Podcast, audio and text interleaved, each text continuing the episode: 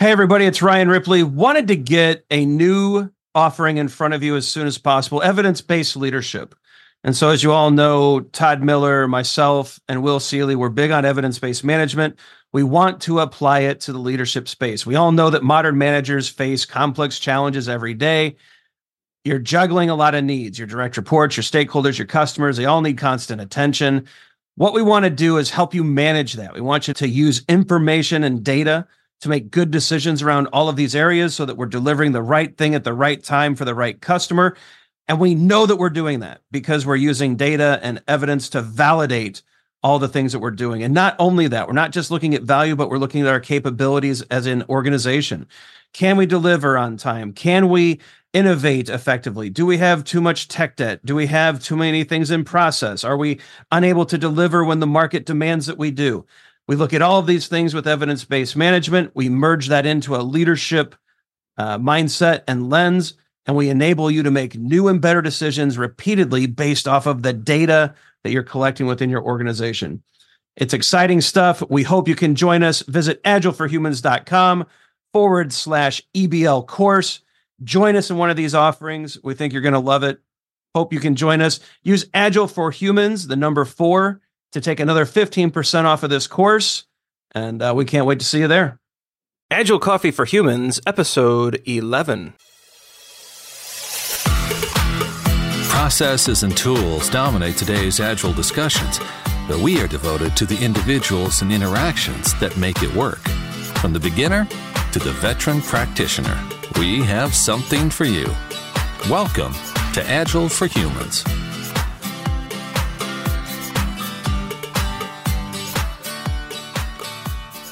Welcome back to another episode of the Agile Coffee for Humans podcast. It's a crossover. Yeah, so Victor and I, this is Ryan Ripley, got together and decided, hey, we had so much fun talking before. Let's do a crossover of the two podcasts, place the episode in each feed so that uh, he can introduce his listeners to Agile for Humans and I can introduce our listeners over here to Agile Coffee. There's a lot of good crossover. There's a lot of uh, topics that uh, that we both cover. It's a very human centric podcast what Victor and his crew has put together. And I think it's a great fit. And I hope you guys give it a shot. And after this, go out and listen to Victor's uh, archive and, and check out Agile Coffee and, and continue listening uh, right for all of their great topics and guests. So, Victor, thanks for having me and uh, for putting together this crossover. Really appreciate it. Where do we contact you best, Ryan? I know you've got the website agileanswerman.com. What's your uh, what's your Twitter handle? Yeah, so I'm Ryan Ripley on Twitter uh, agileanswerman.com or ryan at ryanripley.com is the email address. Please feel free to reach out and uh, continue the conversation. And in addition to Ryan, we have another good friend of ours, Jon Jorgensen, on with us today. Hey, Jon, how you doing? I'm doing good. In fact, I think um, you, can, you could say I'm upgraded. I'm feeling very upgraded tonight. Jon 2.0. Jon 2.0. Can be... You just call me that from now on. I'm just going to call you 2.0 tonight then. 2.0 can be reached on Twitter at Water Scrumbon.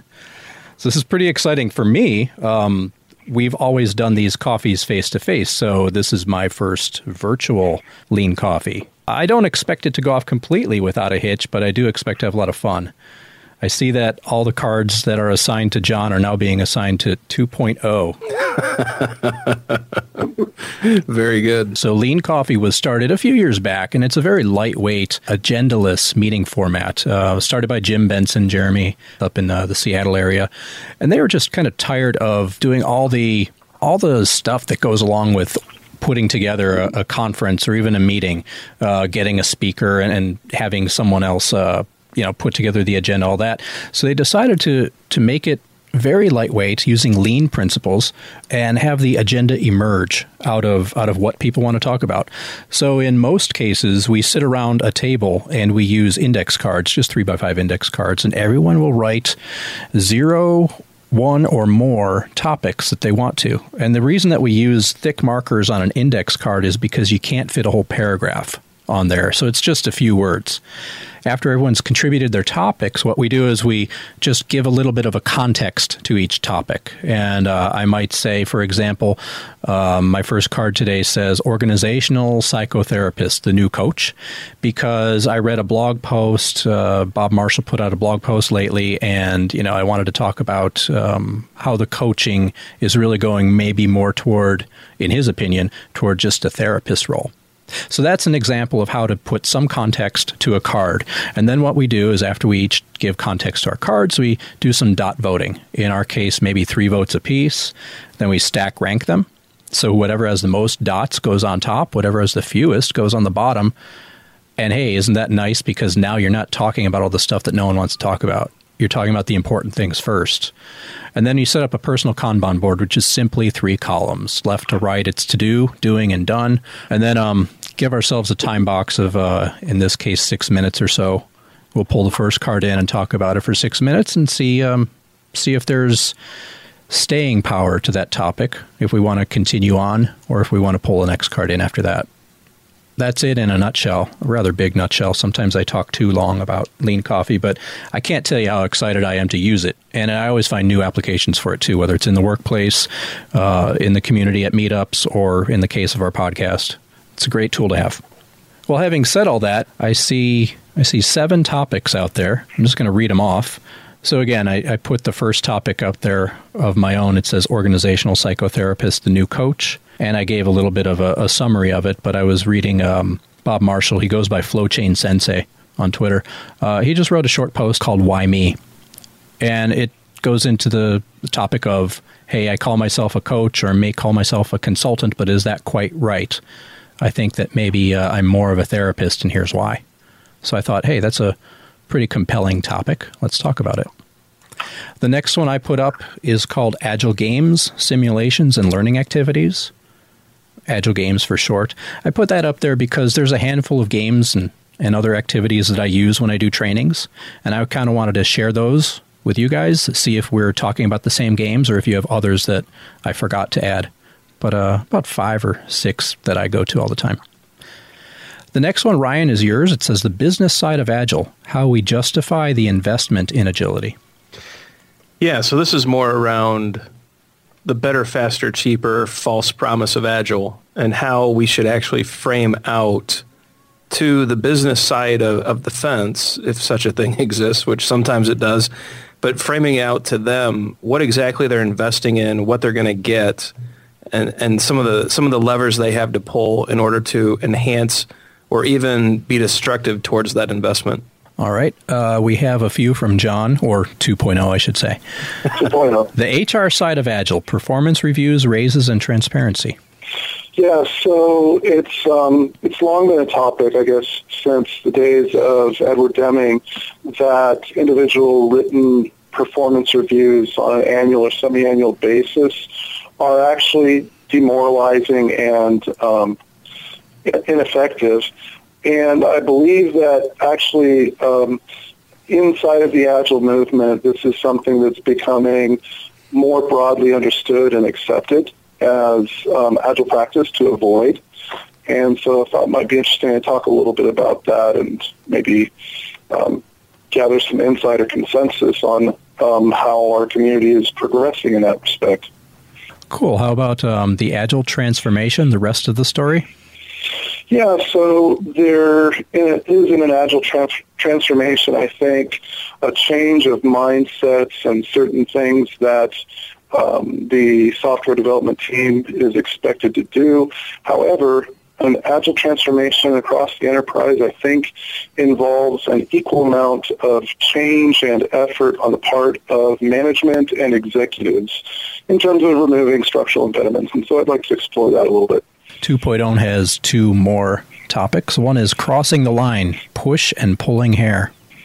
Right. So I think my what I'm seeing in agile coaching right now is that as an agile coach, you're trying to encourage teams to adopt new principles, values, and practices. And there's a point where a coach can cross over the line and maybe uh, get substantial blowback. Um, and so there's kind of a dance in this coaching that I see where you you push to a certain extent and then you pull back and um, kind of let the team recover. And so um, this is a very delicate art as far as I can tell so far and interested in other people's experience with it. I have Aerosmith's uh, Living on the Edge song as you're playing in my head as you're doing that. Uh, and finally, um, you have Ken's Complaint, trademarking Scrum Group. Yeah, so about a week ago, uh, Ken Schwaber published an article on his blog related to how the Scrum Alliance is currently pursuing the trademarking or copyrighting, I think it's trademarking, of the word Scrum and group, uh, particularly related to a dispute I think that they had with a Scrum users group in Orlando, Florida some mm. Months or years ago. And it's generating quite a number of comments on his blog by well-established dignitaries in the field. And it could be much ado about nothing, or it could be a very important turning point in the Agile community. So uh, it might be interesting to kind of get some people's viewpoints on this one. Yep. We've got the seven seven topics up there. Let's give them let's give them four votes apiece. There's a lot here that I that I kind of want to hear. We're probably going to get to run through all of them anyway, but uh, I just love to vote. so we'll take a minute and do that. Ta-da! So, for those of you not familiar wow. with this format, what uh, Victor's doing right now is he's counting up the votes, taking the spreadsheet we're using, the uh, the Google Doc, ordering it in rank order that we have voted on the topics, and it looks like uh, the HR side of Agile has won out as our number one topic. I think he's going to start the clock and we're going to fire away. Do I have it right, Vic? That's exactly it. So, Jon, you've got it. The floor is yours with the HR side of Agile performance reviews, raises, and transparency. Right. So, um, I think Edward Deming was pretty clear in his statements about his reasons why people um, don't benefit or organizations don't benefit by doing semi-annual and annual performance reviews of individual workers. And the two that come to mind are that when there is a delay between an action of, of a worker and the review or evaluation and feedback of that action, it really doesn't contribute to that person's um, improvement in their behavior. And um, it also creates a culture of fear and um, lack of risk taking and innovation. But even um, even worse still, uh, there's individuals doing the best that they can in a system that needs to be optimized um, rather than people being optimized. And so um, those are the reasons I think that he gave uh, for discouraging written semi-annual or annual performance reviews. Um, in the last, I don't know, two or three years, I suppose, I've seen postings on LinkedIn, and I'm sure that Harold Shinsato has posted in his blog a couple of uh, papers that have shown how actually companies expose themselves to legal liabilities rather than protect themselves um, by perpetuating this mispractice of uh, written performance reviews. But um, most recently, what I've noticed is that when um, you look at an organization's readiness to adopt agile principles and values that having team-based um, reward systems and team-based uh, performance metricing, um, that you know that that's an indicator of, of where a company is in their preparations for transformation, if you will. And you know, I've been reading lately the books uh, written by Ken Schwaber. Um, and he also makes indications that individual performance reviews are are a counter indicator for readiness for agile. So um, in my mind, it's very um, black and white. And I, even though you know this is like conventional wisdom in the in the agile community, I have yet to see an organization that's actually um, adopted uh, team-based reviews and uh, reward systems other than just a, a small handful of examples like, I don't know, Holacracy and Zappos and, and others. So anyways, I was just kind of wondering in, in everybody else's minds, is this something, you know, the individual reviews, is this something that people see as anachronistic? And, and if so, like, why do we tolerate it so much? Because the years just keep rolling by that I see it, you know, further enshrined in organizational development and governance structures, which is kind of disappointing. Is, is it changing or what, what will it take, I wonder, you know, to, to change this? Here's the um, here's the grand experiment with uh, doing a lean coffee over Skype where we're not seeing each other. no, well well put. I've been um, as as Ryan knows and Jon knows as well. I've been uh, between engagements for a little while now, so I've been doing um, a bunch of interviews and um, I've interviewed for a director position. It's still in progress, so I'll keep it at that. But but I've had to not only address that question myself, but also kind of examine what what would it take for for me to kind of put my chips on the table and say this is what I think needs to be done. I mean, this is the way that you know, not to be kind of prescriptive about it, but but I think that you're right, Jon. It should be very team based, and that's what I'm saying. Uh, whenever I'm doing any kind of a, a, formal or even an informal interview with people now, is how do you go about um, getting across the performance of the team? And I say that because I'm not in my role, in my hopefully my role, I'm not handing out a performance, but I'm communicating. I'm working with the team members um, and the individuals in some cases, I would guess, but but working with the teams to say, okay, how is it that we are performing, and how can we make improvements together? I think that a lot of the individual performance. Um, conversations and or situations are probably handled within the team at least that's my ideal, and that's what I'm mm-hmm. saying with the people that I'm interviewing. Um, and then any other kind of the th- typical 360 degree feedback is very much, you know, how can how can the organization help you? How can you what are you finding in the organization that you can help bring to us outside of our regular daily talks. Um, but really, it's it's how do we, as a team, give ourselves a performance, an honest and appropriate performance review. So I think if if the right. goal if the goal is to change behavior in an org in an org, you start with the facts, right? So when I mm-hmm. think of a performance review, and I actually am a director in a Fortune 500 company, I spend a lot of time on this every year. Um, and what I've always felt about uh, these performance reviews is that it's always an after the fact discussion. I'm talking to someone about mm-hmm. the previous year at a point in time where we can't do any corrective action. Mm-hmm. And so I find that mm-hmm. to be lacking in value. I'd rather support the person in the position and role that they're fulfilling at a point in time when they need it. Mm-hmm. Right. So yeah. I'd rather have the conversation at a point in time where I can provide coaching, direction, you know, whatever that person needs in that moment to position them for future success. And so I think that's the initial, that's the smell, right? That's the problem. Mm-hmm. Uh, it's the after the mm-hmm. fact nature of a, of a review. Right. If you look at the statistics, uh, in the United States, 6% of the Fortune 500 have dropped uh, these annual review processes, Accenture being the most recent uh, ultimately, mm-hmm. they decided the time and money spent was not getting the goal uh, that they were trying to drive, which is improve the performance of their employees. Because again, it was an after the fact measurement that was doing a forced ranking and creating a way to distribute a bonus that they felt uh, really only, which basically the process only helped the narcissistic and the self promoters. Mm-hmm. You know, that's the that's the issue there.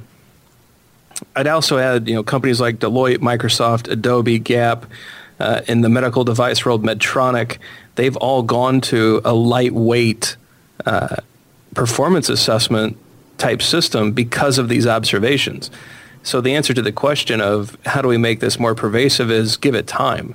The facts are, are proving out. Companies are moving forward. 6% of the Fortune 500 is making the change and the statistics and the numbers and the studies are coming in and showing, you know, management can easily spend at least 200 hours a year on these type of efforts. In a firm of 10,000 employees, it could cost 35 million dollars to that firm just to, just to do that activity. Hmm. As those numbers what a huge amount of waste.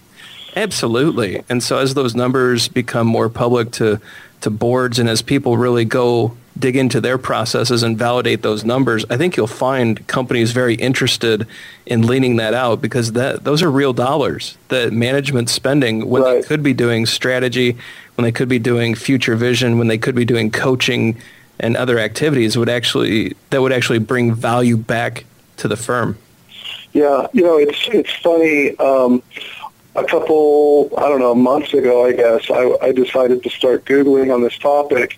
And I realized that uh, a friend of mine who, uh, from Japan, um, who had, you know, worked for Fortune 500 companies such as IBM, um, had written an article in the Wall Street Journal about this. His name's Brad Hall. And I'm very confident that he knows nothing about the Agile movement per se or Scrum or anything like that um, project project management related. But um, as you say, Ryan, it, I, I, think you can be uh, framework agnostic and still arrive at the irrefutable conclusion that these kinds of way after the fact um, reviews uh, are are worthless because it's no longer actionable. And um, you know, looking at the size of the waste, I mean, my gosh, you could probably sustain the entire agile coaching industry on a very small fraction of of the, the savings that you would get from eliminating this archaic practice. So uh, I, I think you're right. It, it maybe doesn't take evangelizing from a bunch of agilists to change this trend, but just the the triumph of reason will eventually uh, bring it to pass. Well, and if you tie it back to the agile paradigm, right? You would basically look at it mm-hmm. as running a retrospective at the end of a waterfall project. And what good would that do you? Yeah, just like a retrospective in a sprint, you know, two weeks delay, or in the moment, the day of is the time, you know, strike while the iron's hot. Great. That was topic number one. What do you out there have to say about this topic or anything that we talk about? Use the hashtag on Twitter, tell Agile Coffee, and become part of the conversation. Next up, we have a topic that's called the business of Agile. Ryan, this is yours. How we justify the investment in agility. Yeah, so this is a very quick tee up, and I hope you guys have some experience with this. I'm sure you do. You know, in many circles, when you talk about why we're doing Agile, uh, sometimes it's in the reaction to an issue. Sometimes it's the, a reaction to an observation. Sometimes it's, hey, Agile's the new shiny, and a consulting firm said we need to do this. In any case, when they're making justifications to the people who, who control the, the financials of a company, I'm, I'm hearing a lot of better, faster, cheaper, and I don't necessarily agree with it. And instead, I'd rather tell the story more accurately, where there is a heavy upfront investment, there are things that will cost more, but in the long run, you can save through quality and other such measures. And it's really just an open discussion or perhaps question around, have you guys seen the better, faster, cheaper completely blow up in the faces of people who try are trying to do an agile transformation? And what have you found to be successful when you're speaking to uh, the, the business decision makers and those who are holding the financial reins when you're trying to convince them that, that Agile is a good investment? Well, I honestly think um, it would be really good comedy if it weren't tragedy. But the what I see happening is, like you say, when when people don't know a lot about their own enterprise's problems and they don't know anything about Agile, generally what they launch onto or latch onto is the faster part of better, faster, cheaper. And the the most common um, misunderstanding or misguided approach is to say, uh, so faster means more, and more means more. I like more, so we want higher velocities, and the way that we get there is we stuff more things into work in progress, and we get more. And and what keeps coming back to, to them is that um, you get nothing when you max out at 100% utilization of your individuals or teams. And so the the big um, discovery or epiphany is that by limiting WIP, lowering to a reasonable range of utilization like 75 to 85 percent, all of a sudden they do actually get more and they get it at a sustainable pace and they get it in a predictable cadence. And that's, I think, where the investment starts to pay off. But it's usually in spite of the approach and the objectives and actual pain that was besetting the enterprise.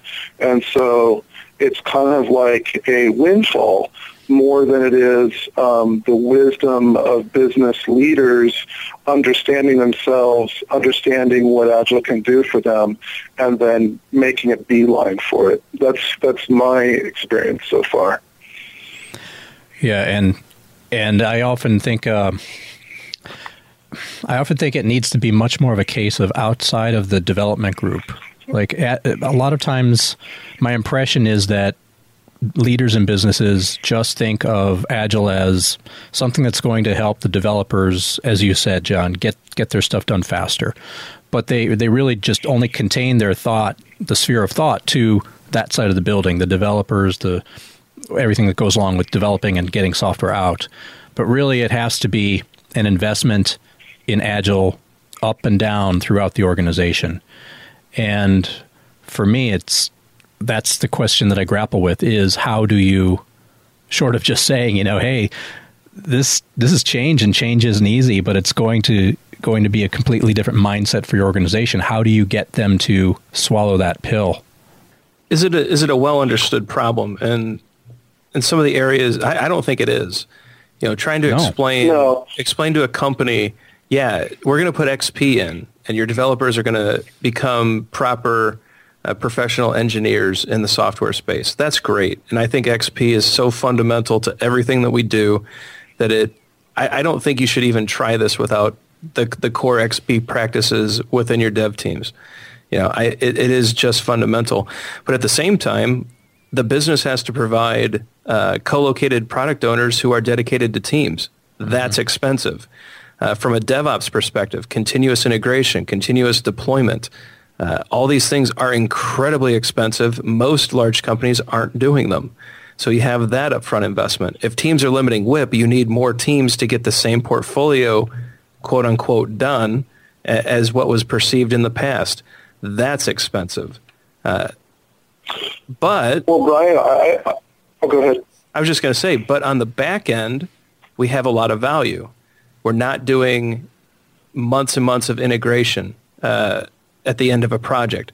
We're not doing months and months of, of product change requests and an additional months of testing slash defect remediation slash fixes. You know, we're able to cut off there. We're not doing the 50% of the project that brought no value and that the users were never going to use. So we're basically, we're cutting the tail off on the back end of a project but there is heavy upfront spending. And if we could actually wrap our heads around some of that and tell a compelling story, I think we can remove some of the disappointment that is perhaps coming with many agile transformations. Yeah, I was going to say, Ryan, I mean, as long as we're stacking the costs of an agile transformation, why don't we, we go where the numbers are crazy huge? And what I mean by that is taking an offshored, um, outsourced labor force and bringing it all back on shore, in-house, co-located. I mean, we're talking about, I don't know, what I hear uh, accountants say is that uh, three to one, in other words, the cost of an offshored uh, full-time uh, person is about one-third as expensive as an onshore co-located um, developer. And so we're saying we want you to invest 300% of what you're currently doing and I don't think that any company that could be described as fat, happy, and stupid um, would be willing to make that leap of faith. I think that it takes a company that is literally down on its knees saying, help me, I'm dying, that is willing to take that kind of an extreme step. And so there's certain I don't know, I guess you could say crossing of the chasm that is impossible when you casually approach um, making an agile transformation. But having said those extreme things, I will also say that um, comparing a, a pre-transformation um, enterprise, or at least the software development um, part of it, to a post-transform uh, software development organization is like night and day. And so a 300% investment, I think, actually has a much more handsome ROI than what companies or enterprises are putting up with today. So I'm, I'm thinking orders of magnitude more uh, profitability and, and return on investment than what enterprises are used to. So the, the the investment, I think, is warranted. But again, what, what's preventing them is not the ROI; it's the lack of introspection. You know, on a on a numbers basis, on a profitability basis, of where they're at today, what they stand to lose in terms of competitive advantage by staying the same, and then what they have to gain by completely reinventing themselves. Yeah, yeah. You had mentioned, uh, you know, competitive advantage, and I think that's huge. I wanted to see if if anyone knows if there's any attempts being made at finding out what a payback period is. So we talked about ROI, but also what's the payback period of these upfront investments. Um, so if it only takes a year or so, it might be more um, more doable to to most of the C-suite execs. But if it takes something like two or three years on that order, then it's a harder sell, right? I think it depends on the percent of return but also another compelling factor is going to be how fast does that return begin? And that could also be an interesting mm-hmm. way to present it. You know, in a, in a, typical program, you know, let's say it takes 12 to, to 18 months to actually get revenue coming back in. On an agile transformation, month one or two, you can start seeing an uptick uh, depending on what kind of activities you're undertaking. And so that I think the the the time to that initial uh, return is important, but then again, that the percentage of return and over the number of years is also critical. There's not a lot of work out there, as far as I know, in this space. However, I think this is an important topic, and it's time that we do start speaking in business terms back to these organizations if we really want to see uh, true traction uh, increase. I agree, 100%. Yeah, and, and, and speaking to the, you know, um, the payback period, I the, the more that I work with organizations that have thousands of employees rather than hundreds or dozens, the more that I'm seeing that that, that turnaround is much slower. So rather than weeks or months, I really do think you're looking at years. Yeah. Um, even if we're talking about co-located, onshore, full-time, permanent employees, um, mindsets take a long time to change. Right. And you know, your your your most your your best case scenario from what I've seen is about eight months, six to eight months for somebody who's a real gun ho, like a scrum master who used to be maybe like a BA or a um, or a project manager. If you take the more skeptical, like tech leads or um, other other types of team members, um, it can be a long, long time before they decide that they're going to change the way that they see the world. So, unfortunately, um, when you're talking about Fortune 1000s and Fortune 500s, um, I would say rather than overbuilding expectations, brace yourself for a two-year turnaround.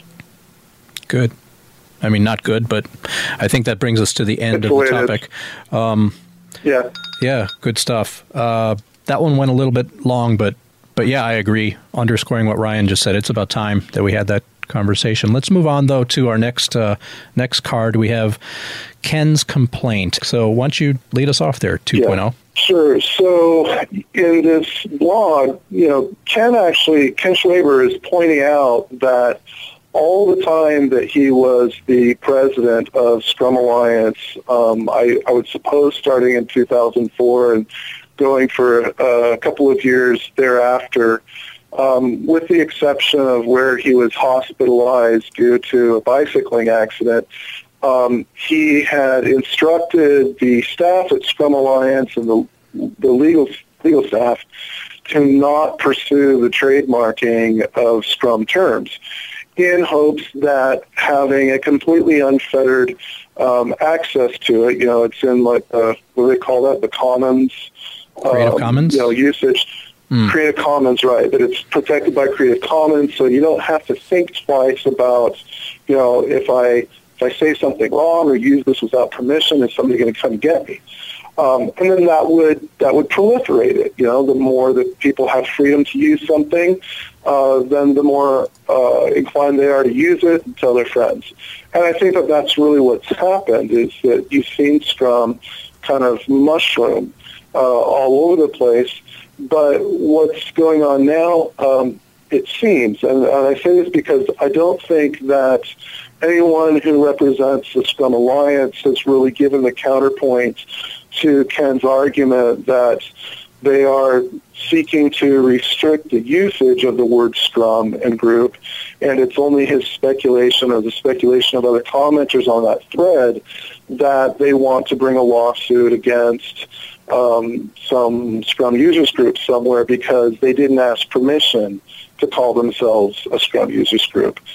And um, I guess what, where, where I'm most interested in this is if the if the organization, Scrum Alliance or or any other entity actually does start trying to restrict the usage of its terms or overly commercializes their their knowledge or their terms, and I don't know where that boundary is, by the way, but over commercialization can lead to an actual abandonment of of the concepts and the terms. And uh, Ken wrote something that was fairly interesting there, which was actually, um, I hope that they do abandon, uh, you know, what we're what we're calling Scrum today and go beyond it.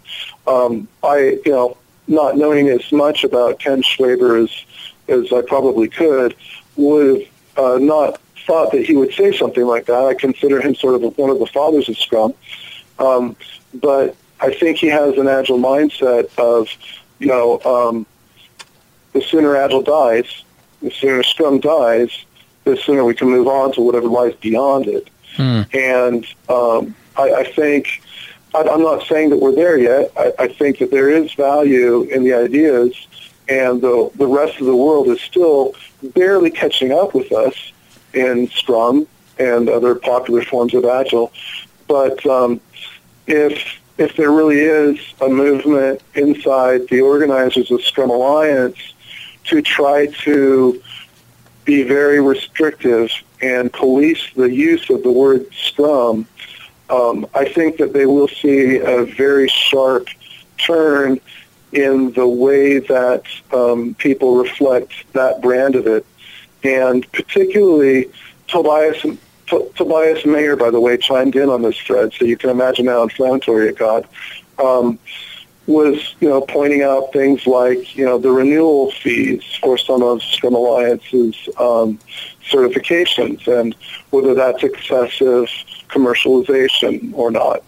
And I think that the, that this topic um, is a watershed moment because there's a lot of there's a lot of opinions that are forming pretty strongly, um, and there's a counter movement. I would call it, uh, yeah, uh, like Mike Cohn's uh, recent uh, front row agile um, offering called "Letting Go of Knowing," where uh, people are saying, you know what, um, there's been enough of the religious wars over different frameworks.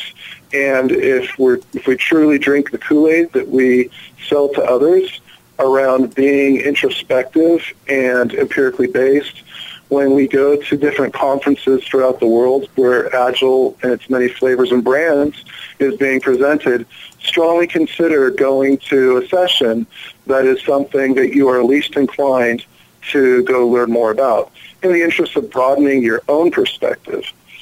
So um, I think Scrum Alliance has a lot to lose by going the wrong way with this. I don't know if it's as iconic as it's making itself out to be, but um, only time will tell. And I don't know. Um, how would it strike uh, either of you if um, you know, the patent office uh, were actually to award the control of the word Scrum and group to the Scrum Alliance. Was, would that be small potatoes or would that be something that kind of um, feels a little bit, um, I don't know, commercialistic or over controlling? I've listened, or yeah, I, I, think you've you teed it up very well, Jon. And I I've gone through Ken's post. I, I read it a few days ago. There's been a lot of new comments out there. I'm not so oh. worried. I'm not so worried about this. I I think cool. this is this is actually. It turns out Scrum User Group was a registered trademark back in 2009 by the Scrum Alliance. This really isn't a, a wholly new thing, uh, and it looks like when you look at Scrum Alliance, so I let me full disclosure here. I have mm-hmm. almost every Scrum.org certification. I've been. I also have the CSM and the CSPO through the Scrum Alliance. So I'm invested in both mm-hmm. sides. I think both of them have a great product. I'm not um, necessarily favorable of one over the other. I think they're both different, and and that's great. And so I I, yeah. I have exposure to both, and so now that that's out there, I mean, I will say Scrum Alliance invests quite a bit into the user group community. And so I'm. Well, that's true. And so there is a lot of investment in there. Now, does that give them the right to to trademark that phrase or term? Well, I don't know, but it's already done. And so I, I agree with mm-hmm. with with that said, I am a big fan of Ken Schwaber and what he's done for the Scrum community. And so I, I am concerned uh, with what he's brought up, but as you look into it more, I just I don't see the I don't see the the overriding problem, especially since this is already a done deal. And given how Scrum Alliance has already managed their relationship with the Scrum user groups and their investments, I just I don't know the impact. It's now if someone were to reach out and try to trademark the word Scrum, mm-hmm. yeah, that's where I would start. I would donate money to the campaign to stop that. Uh, but as far as you know, Scrum Alliance trying to put some uh, some kind of governance or framework around how they interact through the Scrum user group uh, communities, especially with their investments in those communities, I, am not going to get excited about it. Mm-hmm. Well, yeah, and you know, uh, when the Scrum users groups um, were proliferating. You know, uh, I was involved with the chartering of one of them, as was Vic, and I didn't find that they were overly controlling or restrictive in any way um, at that point. I guess only theoretically, you know, they they do have legal footing to exercise control in the future if they should want to. And that's kind of the specter that in some people's minds is looming. But um, on the other side of the coin, as you mentioned, um, I've seen Scrum Alliance be extremely generous with some of the local Agile events, such as um, so Southern California Agile Open and uh, the recent uh, Agile Coach Camp US West. And I expect that they will continue along that tradition of of being generous as a sponsor to the grassroots uh, agile events that spring up from time to time. So um, I don't I don't feel that they have a, a, a, bad track record of wielding the influence that they have through through money. Um, yep.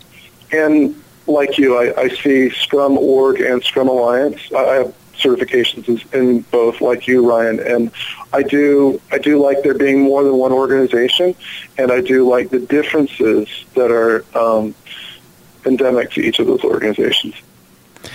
Hot topic. Well, um, you know, I have Manny Gonzalez's phone number. We can give him a call, but I think it's after hours. He might not pick up.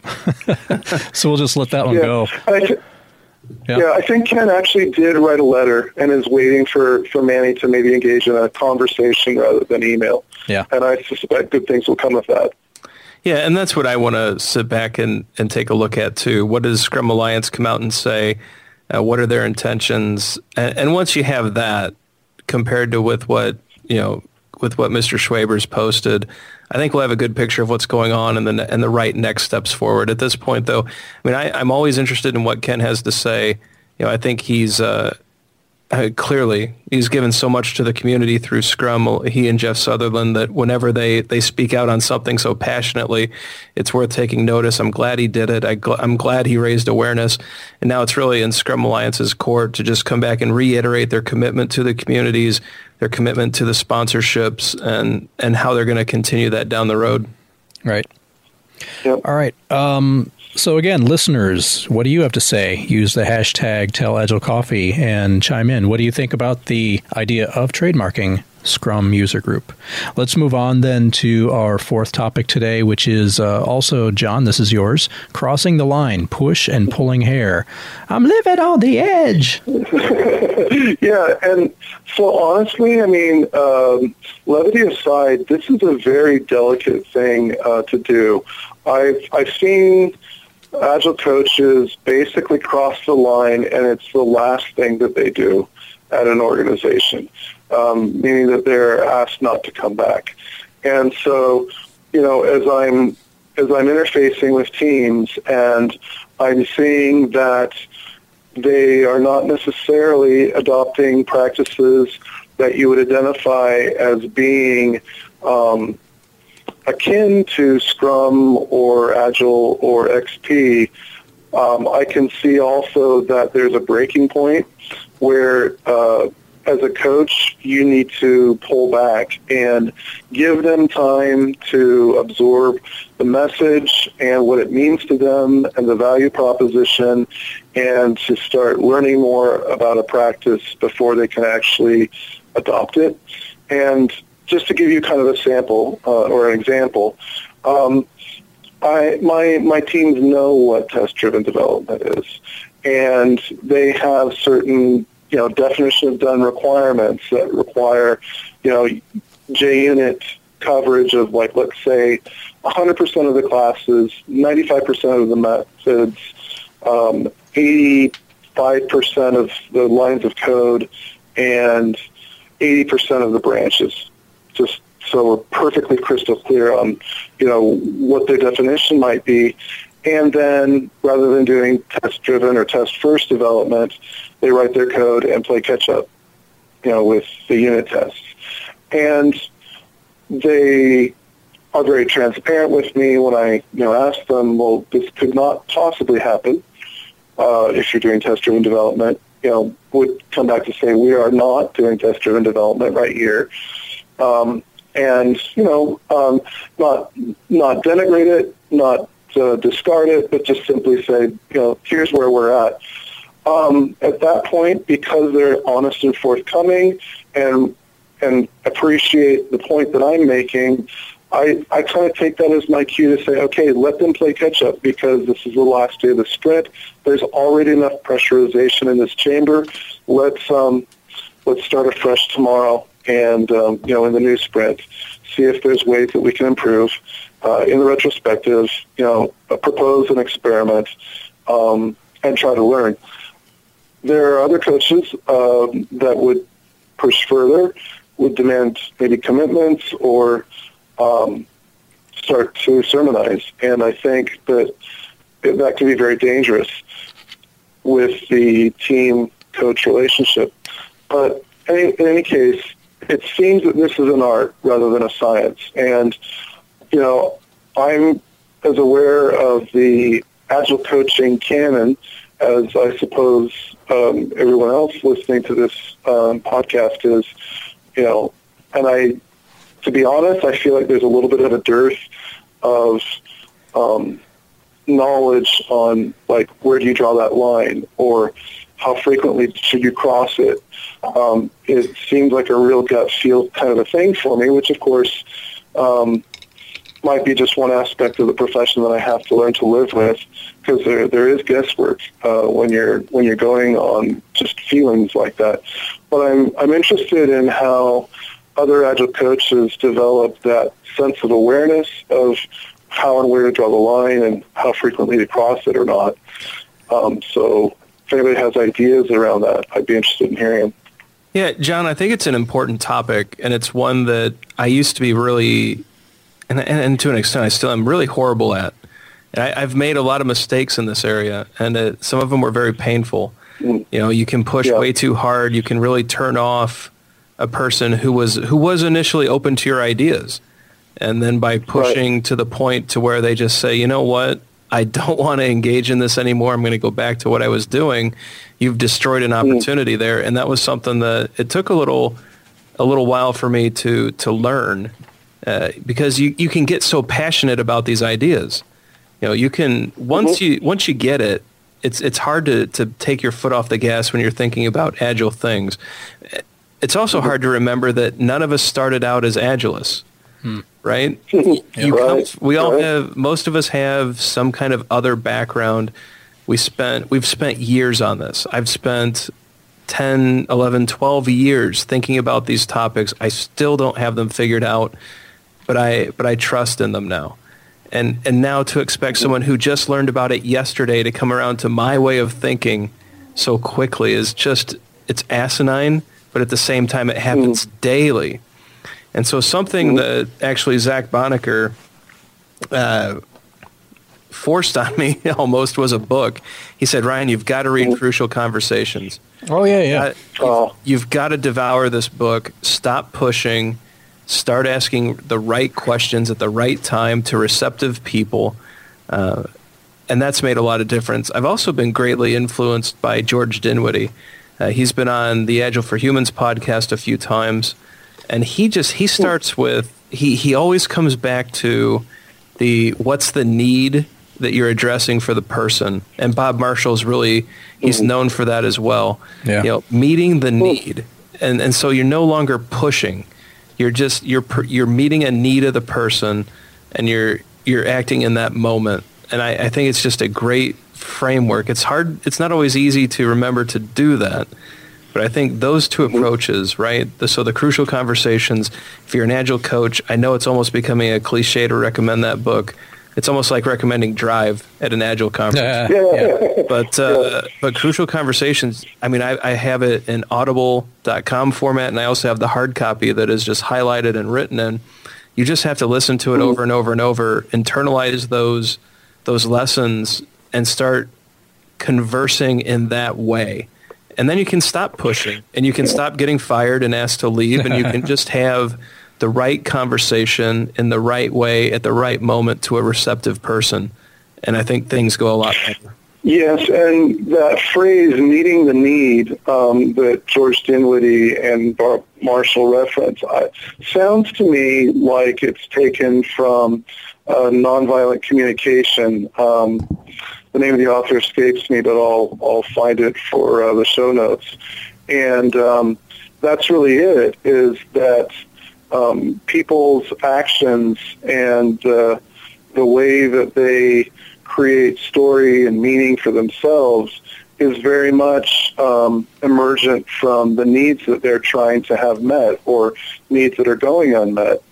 And yeah, I think um, you know as I look at well, you know, why is it then that I go maybe past that or that I'm tempted to go um, past simply meeting the need is uh, I think honestly it's that um, I believe that there is a certain uh, standard of you know transformation pace that isn't being met, and maybe I'm actually allowing myself to um, self-critique and say, okay, so as an agile coach, you're falling down on the job if you haven't gotten the team from point A to point B by date C, and um, and that's really, I think, overstepping the bounds of the role of a coach and and so kind of getting caught up in the heat of the moment um, to say, oh gosh, look how far we've fallen behind. Let's let's push them along faster.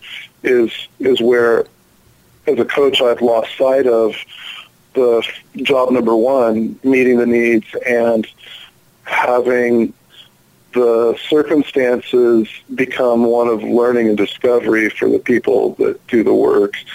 Um, rather than me instructing them where to go and what they what they should know by now.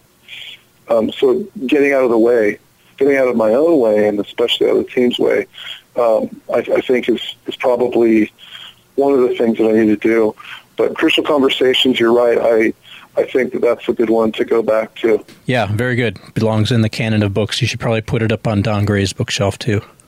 Oh, it has a prominent place on that shelf. All right. Um, the next topic, I'm going to segue into it because I feel like there's uh, enough of an overlap, and it's uh, the topic itself is called organizational psychotherapist question mark the new coach.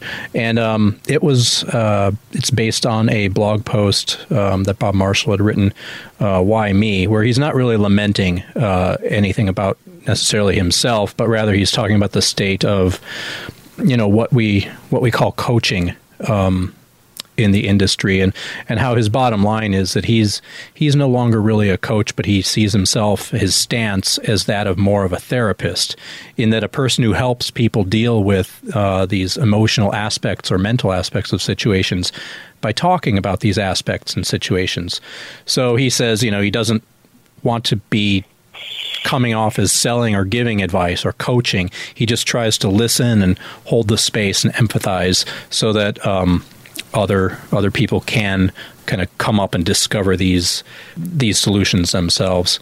And I wanted to see if any of you guys are familiar with the post, and if not, uh, just what how that resonates with you. Well, uh, this this is 2.0. Um, I'm not familiar with the post, but what you said about holding space as a a therapeutic approach uh, is part and parcel um, the role of the new coach or the agile coach, in my opinion. And uh, what I'm referencing, gosh, I'll have to go and find it, but a, a colleague uh, where I work posted this thing about, um, I think it was like a kind of a hospice nurse or like a, you know, final stages of life nurse um, holding space for a family that yeah. is losing, you know, a loved yeah, one. I read that um, also. Um, I'll try to dig it up and put it in the show notes. But yeah, no, that's a that's a must read in my opinion for anybody that's um, that's trying to coach or assist a um, a group through some kind of transformation. And um, it really kind of goes back to Harrison Owen's um, two or three books about cultural cultural transformation, in my opinion, which is that there is certain uh, rites of passage, passage rites, or actual mourning that you go through. You you mourn the loss of the past or the old ways of being, and you celebrate the renewal or opening, you know, of possibilities. And the the coach is the person that kind of holds that space for the for the possibilities and lets the um, the individual or the team or the organization find its way through to that space. And um, it's very powerful. I, I I can't claim to fully understand it yet. Um, it's only because I've I've had um, life experiences that resemble the one in that article that I can appreciate the the value of of holding space, um, and it's um, I, I, guess I would say it's a non-invasive approach to assisting that um, is not that predominant in other areas of, of our society. So um, maybe that's why the article was so enlightening to me. But um, you know, I, I, I don't I don't have a couch. I don't have team members come and lie down and tell me about their dreams or their life. It, but um, you know, I when I have one-on-ones with individual scrum masters, oftentimes they do tell me about how they feel like they've found their calling and you know post retirement they they want to continue this kind of work um, and that the values of servant leadership are things that they have uh, carried with them, you know, throughout their life, and that this is something that resonates very strongly with them on a personal level. And so, to, to that degree, I guess you could say, there is an amount of um, exchange of authentic, you know, feeling and um, maybe you know philosophical views of, of one's place in the world. Yeah, I was just gonna say I I don't always understand where Bob Marshall's going with his posts, but I hope to someday grow up into the kind of person who does.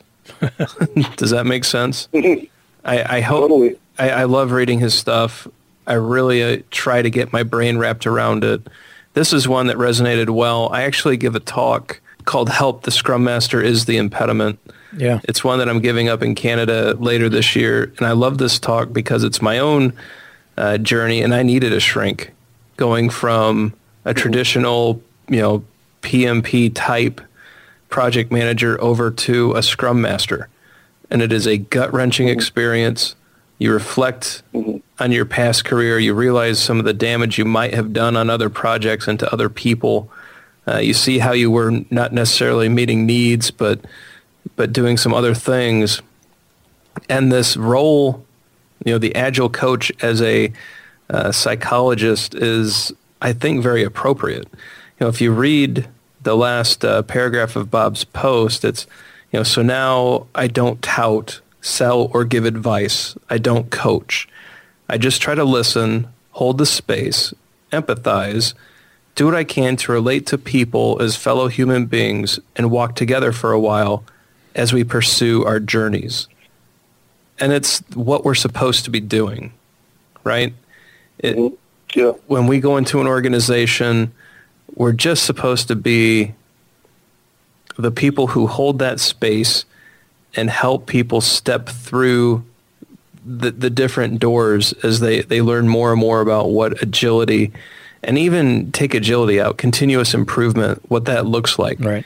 and how to do how to how to hold retrospectives about their practices, how to be introspective about their own behaviors, and then to be supportive when you have those moments of crisis, right? So you're a, a new scrum master and you're having this you're trying to assign a task because that's what you've done for the last 5 years and you have this internal crisis and you need someone to talk to. That's your coach.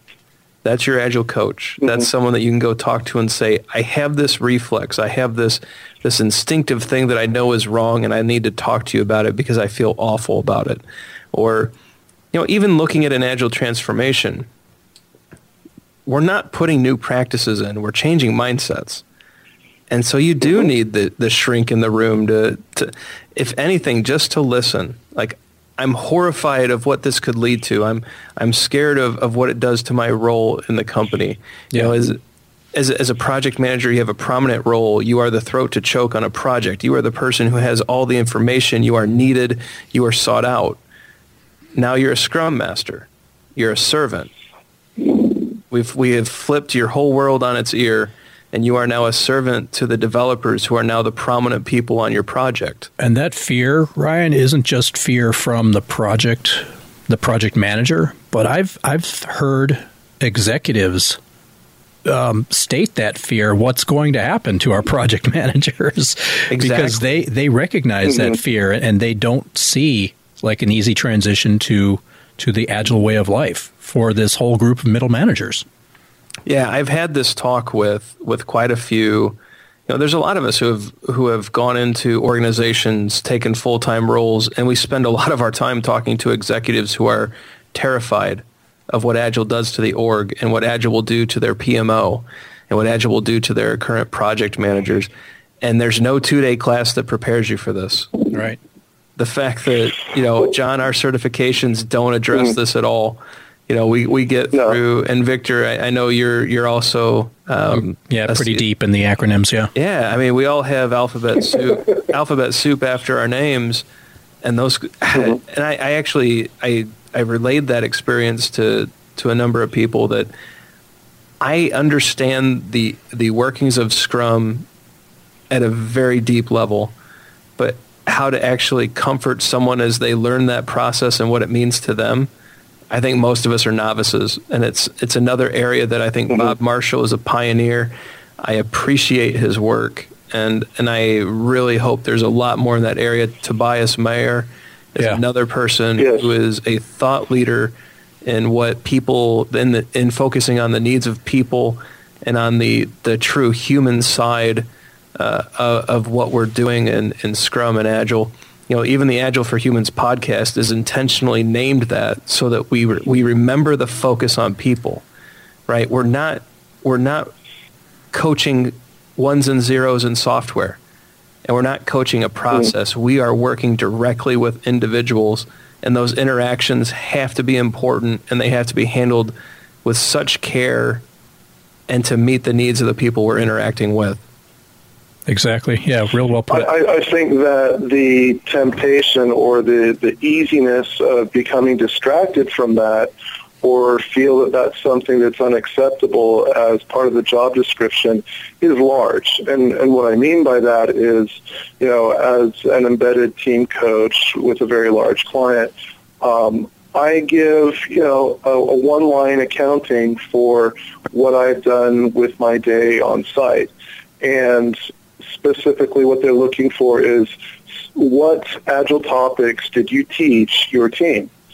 Um, which, you know, is if you contrast to everything that you've just said, you know, about help holding space for somebody that's going through a very challenging transformation, it's it's not easily cast into those terms, but by the same token, um, I think our fate as agile coaches on the earlier side of of um, corporate adoption is one of being misunderstood by probably the sponsors and the people that are engaging you to some degree in the beginning, but that the the more that you're spending time with the teams, the more that they actually do recognize that's your contribution.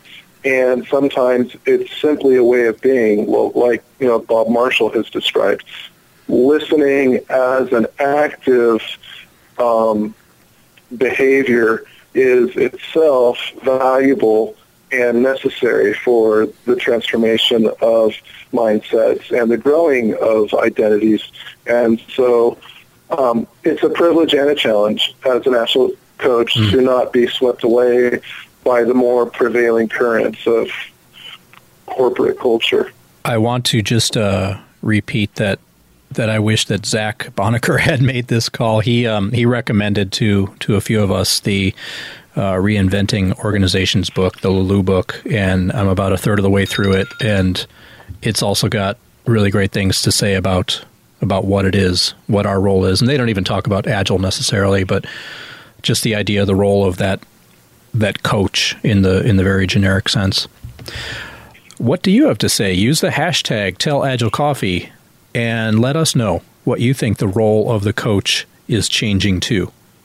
Our next topic is agile transformation, the rest of the story. What what I'm feeling with, with agile transformations is that um, there's there's been a lot written and um, said about uh, Scrum teams or XP teams, Kanban teams, and what they need to do to you know become more effective and then more efficient and you know continuous improvement and all that towards being um, being better at creating great software. And honestly, when it comes to agile transformations, I don't think that that is more than 50% of the picture, which is to say, um, just as uh, optimizing for the whole is absolutely essential, and sub-optimization is actually orthogonal uh, to that. We have to look at things like uh, removing structural impediments that the team and the Scrum Master does not have the power or influence or uh, social currency to affect on their own. And you know, earlier in the podcast, we were talking about this angst that executives or mid- middle level management has about how their position might be affected by an agile transformation. And to me, that's very ironic. And what I mean by that is the role uh, or duties of an agile manager or an agile executive, if I can coin a phrase, is actually heightened by the agile transformation in that they completely uh, are deterministic in the success or failure of their side of it, which is systematically, transparently eliminating one after another of these structural impediments that are um, that that are brought that are surfaced by introducing the Agile principles, values, and practices. So what I specifically mean by that is in day-to-day terms when you're working with the teams or the programs um, or teams of teams, uh, whatever you want to call it, and they have their retrospectives and they find what they want to change and then they identify the soup, which is uh, Diane Diana Larsen's uh, euphemism for structural impediments. Um, you can set that soup aside and say, okay, team, I expect you guys to uh, come out of, of this retrospective with an immediately actionable item that you can put into practice on a day-to-day basis that will make your processes better and you'll be a better team for it. However, if you're not accumulating a backlog of the soup or the structural impediments that have been identified, if you're not actively uh, escalating those to the powers that be all the way up to the CEO, and if they're not being tracked on some sort of a, um, an aging, you know, uh, board, some sort of visual, big visible display, what's going to happen is that you have like this, you have this um, it's almost like uh, like technical debt building up in your team, which is to say, we do not see a cause and effect relationship between our identifying structural impediments and the resolution thereof. Therefore, we are disempowered. Therefore, we cannot improve. Therefore, agile transformation is a farce. Therefore, we will not be complicit. Therefore, we will not have retrospectives, and let's just stop talking about Agile anyway. So I think that um, having some kind of formal ownership, transparent ownership of these structural impediments, which means rewriting bylaws of the organization, changing large, broad, vastly um, effective or apl- applied um, practices that might be out of date or just might need to be tweaked a little bit is absolutely valuable and essential to the organization. And it may not be apparent to the executives and managers, but they need to know this because it's the rest of the Agile transformation story. And I'm not saying that this is an easy nut to crack. I'm just saying that if you want to have a lasting transformation, you will have practice because it cannot be ignored. You can be delayed, but um, there won't be a transformation without it. You can't just you can't just like walk around this thing or sweep it under the rug. It's it's part and parcel of agile transformation. So um, that's what I'm seeing as the rest of the story. Um, and I'm I'm looking for ways to try to engage um, the powers that be in an organization above the teams, and maybe I don't know whether it's an awareness thing that we can that we can do, or maybe it's a, a training thing, but um, the the angst that uh, executives and managers have about them not figuring into the picture is completely misguided and misunderstood because if they knew how much uh, is at stake here that they can control collectively, um, I don't think that they would have such um, misgivings or concerns about being displaced with the agile transformation. So, Jon, there's a lot there, and this is one of my favorite topics. I do another talk. I just did this in Vegas a few months back called uh, Coaching the Pointy Haired Bosses to be Agile Enablers. And uh, mm-hmm. I, I love this talk because the way that you framed up the the, the problem uh, is a it's a common frame up that I think resonates with a lot of agile coaches, and at the same time, mm-hmm. it puts the problem on the executive. That the executive is the one mm. with the mm. problem, which I disagree with. I think the mm. agile transformation team is the one that has to own this problem, and it, mm.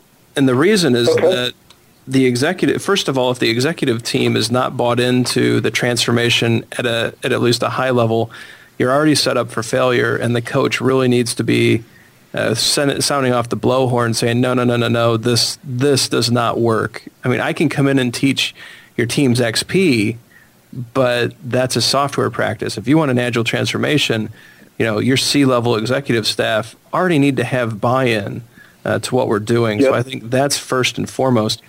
The other part, you know, you're talking about, which I agree with, management shifts to basically a system engineering type role, and that's not a programmer role. That's working on the systems of work that are that are in place yep. that that everyone else is is impacted by. And so I think that's correct, but not all managers want to be system engineers. So they're very comfortable mm-hmm. in the current structures that they've helped build.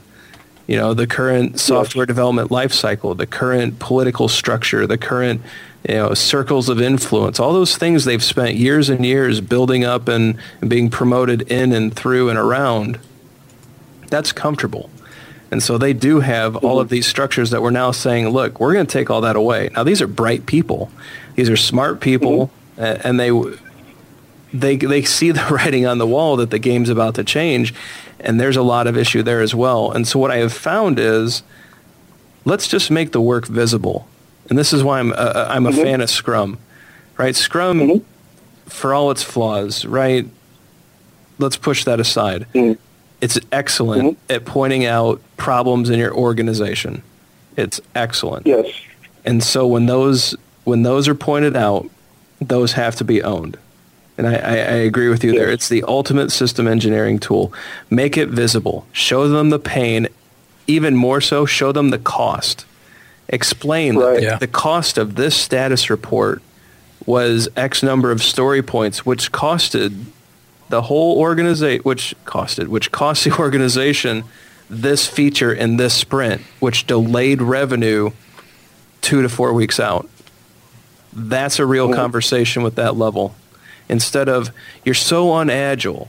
This is this is not an agile practice. I don't know why we have to do this. This is not you know those kind of conversations that works when we're talking. Oh, just- when we're talking to each other, fine. It's like, yeah, you're right. That's so not agile, man. But when you're talking to sure. decision makers, you have to show them why it hurts. And that's, you know, yeah. as I progress in my career, I think Victor, as you progress in yours and Jon, I think we're all, we're all people with mobility, you know, and, and so we, we've moved into different roles and, and right now mine's management the thing that gets my attention most is the pain. This particular thing is stopping my team from delivering on a, a software project. Well, I need to get on the phone and take care of that. Uh, because that's going to have a definite cost or a project overrun or a missed date or a, a miscommitment or whatever it is that, that is going to be impacted. And the same goes for these executives who are trying to work with during transformations. Let's treat them with respect. Let's frame the problem as our own and then let's figure out a way to speak to them in such a manner that, first of all, the work is visible, the system uh, is understood, the problem within the system is, uh, is visible, and the impact is quantified in such a way that it has meaning and cannot be ignored. Yes, I, th- I think that's the best approach. And as uh, either you know a, a Scrum Master or release train engineer or program manager, um, bring, you know, surfaces the problem and says, okay, this is what I want you to take away, there's always got to be a value proposition there, which is if you right. if you remove this impediment, then you'll have a value stream of this size, starting whatever it is you get around to removing the impediment.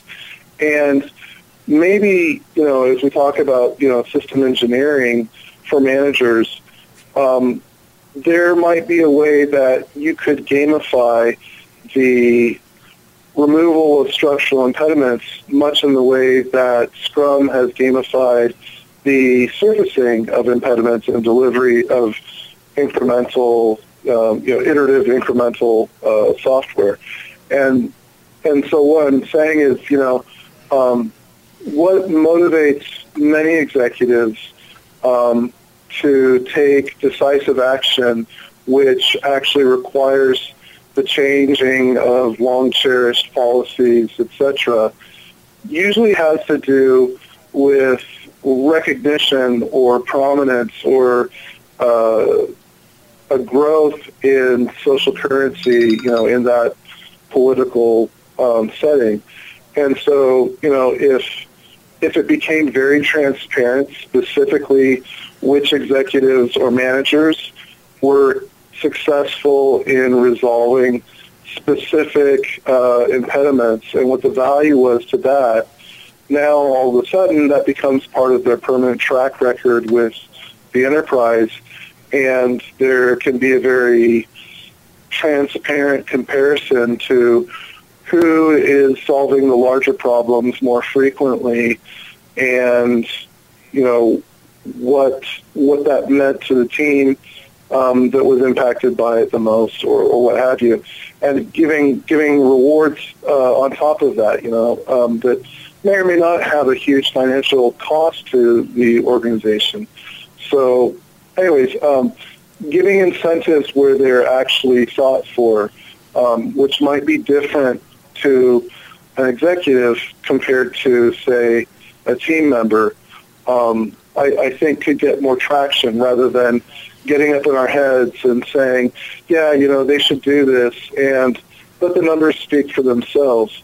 Um, I'm a little bit skeptical that um, that that has pronounced results because I think that that's what we've been saying we're going to do in Scrum. You know, I've, I've been reading about this uh, another in another book by Ken Schwaber, where you know we say, yeah, that's what they do. You know, Scrum has two purposes. You know, surfaces these problems, and and what the what the enterprise decides to do about it is their business, and um, it's up to it's up to the CEO as the product owner of the entire organization to expect progress on this well, how much of a mechanism is in place to actually incentivize people to take risks by publicly taking on um, some some policy or or some long-standing practice? I would guess that it's not enough because I don't see a lot of organizations just going gangbusters on long lists of structural impediments. But it could be out there. I'd love to hear from a listener that says, "Oh no, we've been doing that for decades." but I, I, it, it, I think that that's what you know when we look at the benefits of Scrum or Agile. I think that that's what that's what lies directly in front of them.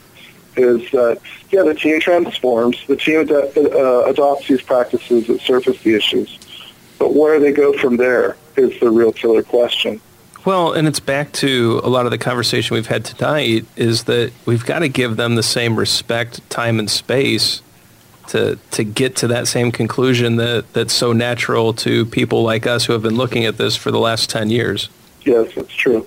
Tell Agile Coffee. Let us know how, if and how, you've gone ahead and uh, tracked these structural impediments or gotten uh, gotten buy-in to address them along the way. Um, John had mentioned gamification a couple of minutes back, which brings us to our final topic of the night, which is that of agile games. And when I say agile games, I don't just mean games, but also, I guess you could call them to be pedantic uh, simulations or learning activities as well. And I think this is this is more of a fun topic. It's not as heavy, I think, as some of the other topics we've had, but it's just a, uh, in my opinion, kind of a listing of some of the games that I use that we've used uh, with our teams, whether it's in in an early portion of a transformation or um, kind of as a refresher maybe along the way that go ahead and reinforce some of the lean or agile values, the benefits of working in this way.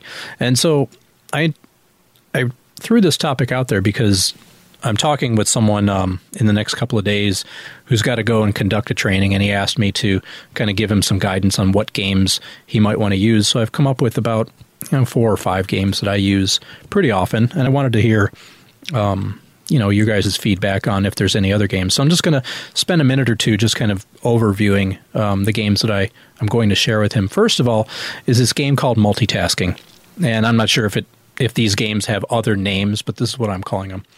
So. Um, multitasking basically you know shows how multitasking reduces effectiveness so each player can play by themselves as you know, at, at their desk with a with a piece of paper, and they, in this case, they take a piece of paper, they form three columns, and they um, in the first column they write uh, the first ten letters of the alphabet, A through J. Um, and then the second column they write one through ten, the regular Arabic numerals, and then uh, finally the Roman numerals one through ten in the third column. But they write them, as you're probably familiar, in in um, across rows. So they would write A and then the number one and then the Roman numeral one, and then go back to B, the number two, the Roman numeral two, all the way down. That's the first iteration, and they time themselves. And the second iteration is basically the same thing, only instead of switching between forms, they would write A through J, and then 1 through 10, as we're familiar with them, and then 1 through 10 in Roman numerals. So you can see how quickly you can get done, uh, get done faster in, in the second way of doing it. So that's that's the first game. Next is collab- collaborative origami. So you give uh, you divide the group up into kind of um, three teams of two, but you have three different groups of them. The first group is uh, face to face, um, working I'm sorry, the first group is working side by side uh, so that one person is the folder and the other person gives them the directions of how to do the origami and they can they can the folder can see the directions. The second one they're they're face to face. The folder can't see the directions, but the the person guiding them can tell them uh, what they need to do. And the third one is back to back. So it illustrates the importance of kind of face to face versus distributed communication. Then uh, the penny flip game, which I'm not going to describe, but that emphasizes value the value of small batches and process improvements. Uh, the ballpoint game, I think we're also all familiar with, which teaches uh, teamwork, also process improvements, and that's with a big, big group. Um, and then something called the human knot, which I wasn't familiar with up until uh, about a year, six or eight months ago, um, which is again a large group of people kind of standing together in a room. It has to be, an, uh, I believe, it's an even number of people, and it teaches uh, self organization. Um, so those are those are five games. Are you guys familiar with each of those games that I mentioned?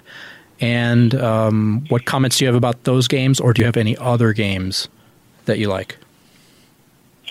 Um, I, I'm familiar with, with the games that you've mentioned, and a lot of them, or some of them anyways, are built into the um, the agile training uh, that I've either received or that my current employer offers. Um, and I guess you know the the ideas that I have around their value um, are that they're much more instructive on a deeper level than most people probably realize. And what I mean by that is that I've heard people say, oh, well, games are just something that you put into your curriculum for when people come back from lunch and are about to go into sugar coma. You get them to stand up. They get 18% more oxygen to their brain. And then they learn something while having fun and sit down. I think that there's a lot more to it than that. Um, much in the way people point out that Jesus taught in parables because of the multiple applicability and the timelessness and the integration of symbols uh, into stories and the way that our brains process information through stories. Um, the game is a way of creating a metaphor for learning that will help people understand how to work together on several levels at the same time. I think that um, some some games are more valuable than others, um, and that when you're really skilled at using agile games is when you can identify the the, the most painful point of lack of understanding that, that a group has and introduce a game that reduces this point to very understandable terms that you learn through doing rather than hearing or saying, and um, and can implement that. And I've seen agile coaches that can make up games on the fly. Agile games just um, they just it comes to their mind and they they introduce it to a group and it becomes like a new practice. Um, and there's a huge you know directory of, of agile games out there nowadays. Um, several of them, I guess. Um, right. So, you know, if if those games hap- happen to be applicable to the group that um, you know this friend of yours is working with, then great. But I would say knowing where to go uh, to find games that are that are relevant to your group is is probably the best thing to have in mind. And and maybe yeah, I've, I've shared the resource. I've shared the resource. Um, you know, Tasty Cupcakes is one website that just about everyone knows. Um, I've got these games on my own website, agilecoffee.com slash games. You can find out more there. But but Jon, you and I had talked in previous episodes, or maybe offline, mm-hmm. in both cases, about the use of improvisation. And sure. I think uh, the more that you use these games and the more familiar you are with improvisation as well, the more likely you are to do just as you said, kind of pull out the right the right game at the right time. Mm-hmm. And you're not playing games for game's sake. You don't want any. Certainly, the last thing you want is to tell everyone, "Hey, we're going to play games today," and and have the executive team come in and say, mm-hmm. "Oh, they're just playing games. That's all they're doing." But but rather you're using the game as a learning opportunity, as you're saying, and you're you're using kind of the game as an excuse to to teach about to do that unpacking of okay what are the lessons that we learned from that game and how do they apply to our real life our working lives? Yeah and i think you know um, much in the way that uh, so uh, war games um, are ways of practicing military activity without suffering casualties um, you could mm. say that agile games are ways of practicing good software development practices without casualties because it's just a game. It's not you targeting somebody's position or making um, comments about the relative value of one position's contribution to the team. And so kind of blurring the context a little bit and taking individuals out of it is one of the advantages of games. It, it lets you um, diffuse some of the political tension that normally encapsulates some of the, the learnings that we're trying to bring to people's awareness. And so, um, you know, that, that's an area that, like, for those, you know, of you that are creating games out there, agile games out there, might want to focus your efforts, I would say, you know, look for the political tension in, in a team and, and find a game, a way of making a game that uh, uses a metaphor that brings them out of their context enough so that they're not thinking of themselves or a specific individual and that we can just focus on what's what is so rather than what somebody did or who should or shouldn't be a member of the team, etc. Um, because it's the truth that helps us progress and become better teams. Um, it's not criticizing or placing blame that makes us a better team. Games will help. I think getting back to a, a regular theme of, of, our conversation tonight is: Are we meeting a need? And and the yeah. game and the game should meet the need of the team at the moment that that need is recognized. And so, like you guys are saying, the gameplay for the sake of gameplay isn't necessarily good, but the need uh, being met certainly is. I, th- I like the penny game that, that Victor brought up, and actually, a friend of mine, uh, she used that game modified slightly because people in her organization did not understand the role of the product owner. They they thought it was hmm. business as usual. Uh, you know, here's the requirements, go do it and they they modified the game a bit. They added in nickels, dimes, and quarters uh, to add a new dimension, right? So the fir- yeah. on the first yeah. iteration, the first sprint, whatever you want to call it, you know, let's be let's not not a, a semantical issue, but let's say on the first sprint, this uh, the person running the game basically said, "Oh, I only want results with heads up." And everyone's like, "All right," scratching their heads a bit.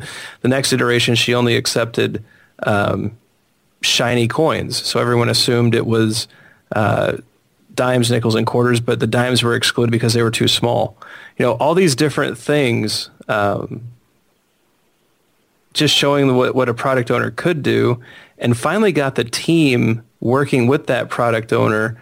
Uh, when she finally made a, an outrageous request, the team finally responded, that's a great request. Throw it on the backlog. We're busy working on this iteration. and when that aha moment hit, they just stopped the game. They said, all right, this interaction is something we want to pull out and work on and discuss. And and that's where I see the gamification really being valuable. Is and if you don't know the penny game, I'm sorry that won't make sense to you, but it, it's worth learning. Uh, just not necessarily for what I just said, but just as a, a learning tool for your teams. But uh, that moment was then uh, pulled out of that context, used as a, a whole team learning moment. You know, the learning amplified, and, and everyone just understood that the PO is is now embedded in this team. It's a back and forth. It's not a here's my requirements, go build it. That there's a true collaboration, and that moment solidified that lesson for the people impacted. It was a really powerful moment, and for me, changed my opinion on the role of games in the work that we do because I wasn't always a fan. Uh, shamed to admit it, but it, it, just hadn't always clicked. But once I saw that moment uh, or heard about that moment happening, it, it, just solidified it for me that this is an important part of the work that we do. I think um, I think Jon's familiar as well with uh, Bryan Beecham's uh, Lego uh, TDD game, and that that's something that I learned. Uh, I saw him perform early, early on when he was developing it. But but again, it's a way to teach test-driven development in this case for to rather a, a group of people who aren't necessarily developers, and just show them the the rationale, like why why Kent Beck and, and these people who are busy developing these these new ways of work, you know why why testing in this why developing in this way is so critical for us. Um, and it was a game and, and so it got people engaged and they played it and they laughed about it and stuff but then you could see why why developers it makes more sense for developers to use TDD in this case and again it, it's it's a way of getting you out of your normal rational space of thinking of things and learning things a different way so that the subconscious can consume it and and um, and internalize it. Fun stuff. That's a good point, uh, Vic, about how games, um, because they're a metaphor for something that's more techno- technologically sophisticated, that it makes the principles of Agile, or at least the practices, accessible to people who don't necessarily make software, but maybe make very important decisions about the financing of software development. And then um, finally, I just had a, a, recommendation to make, and that is that in the situation where maybe the participants of your game are not inferring the lessons that you intended for it, uh, you know, mid-game, um, you know, like the the penny game that, that Ryan mentioned, because uh, I would agree. Once once they've gotten the learning, you can stop and go on with you know making software right. or training. But um, if they're not getting it, I've seen how after the game having a fishbowl exercise to retrospect on mm. the game just uh, pulls all of these these um, learnings out of it and makes it plain for everybody. And as a coach or a trainer, it's so much more valuable to have them say it than for you to say it. If they discover right. it and infer it from the game, then it's theirs forever. And yeah. that's true for them, you know, on and on. Whereas if you say it, well, then that's just something that you thought, you know, might be relevant to them or not. And the likelihood that, you know, their own effective filter you know, their internal voice will just say, so what? Or maybe yes, maybe no. Um, so allowing them to, to find the learning is, is important and valuable and actually easy to do with a follow-on retrospective like the fishbowl. Well, guys, I think that brings us to the end of this topic. And uh, we've gone through a number of topics. And um, for the regular listeners of the Agile Coffee podcast, uh, if you're still with us, kudos because this is uh, probably our longest episode. And um, for those of Ryan's listeners to the Agile for Humans podcast, thanks for thanks for tuning in tonight and getting a sense of what it is that we do when we talk on the Agile Coffee podcast. Um, Jon Jorgensen has been, and I just want to take a moment to kind of call out Jon because he um, he's been coming to our face-to-face meetups when I started doing the lean coffees back in 2012. I think Jon might have come in uh, that year, if not certainly early in 2013. And Jon was really instrumental in getting the podcast itself off the ground. So, listeners, if if you're not familiar with the Agile Coffee podcast, um, first of all, I thank you for listening thank to this you. one today, and I invite you to come back and and check out some of the previous ones because Jon is uh, Jon's one of my favorite guests, and um, tonight was definitely no exception. Um, I want to thank Ryan also for uh, getting us together. Thanks, Ryan. Yeah, thank you, Victor. It's been a lot of fun. I we've talked a little bit before this show that usually I'm I'm doing your role that you filled tonight. I'm facilitating. I'm trying to keep the questions flowing and, and keeping the conversation going. And tonight it was just a it was a real pleasure to be able to sit back, just add to the conversation, you know, weave in and out of the, of the topics with you and Jon, and really enjoyed it and uh, would love to do it again. Uh, to my to the listeners of Agile for Humans, please check out Victor's uh, podcast, the Agile Coffee Podcast. Uh, a lot of great content in there. Zach Bonaker, who's a becoming a fixture on Agile for Humans, participates quite a bit. Uh, Jon is also there.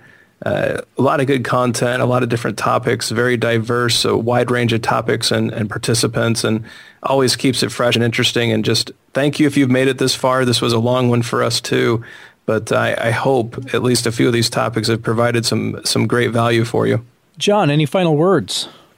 I'm just looking forward to the next Agile Coffee, quite frankly. um, it's it's it's been it's been a long uh, diversion, um, as you know, some of the um, involvement that I've had with some local charities when I am in town.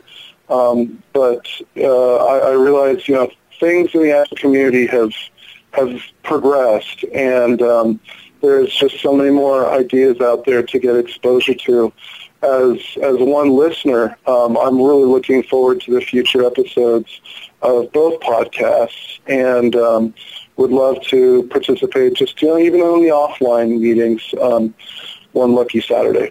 So thank you uh, for having me, both uh, Ryan and Victor. So Jon Jorgensen can be reached on Twitter at Water Scrumbon. Ryan Ripley is on Twitter at Ryan Ripley. That's R I P L E Y is the spelling of his last name. My name is Victor Bonacci. I can be reached on Twitter at Agile Coffee. Great time. Really loved being on here. Uh, glad that both of our, our audiences get to to know the other shows and you know just love promoting the agile podcasting community and and hopefully everyone's enjoyed this and they they check out our, our archives and, and we continue to bring value to the people that that, that trust us with their time and, and humble us with their feedback and emails and and all of their, their great notes. So thanks again.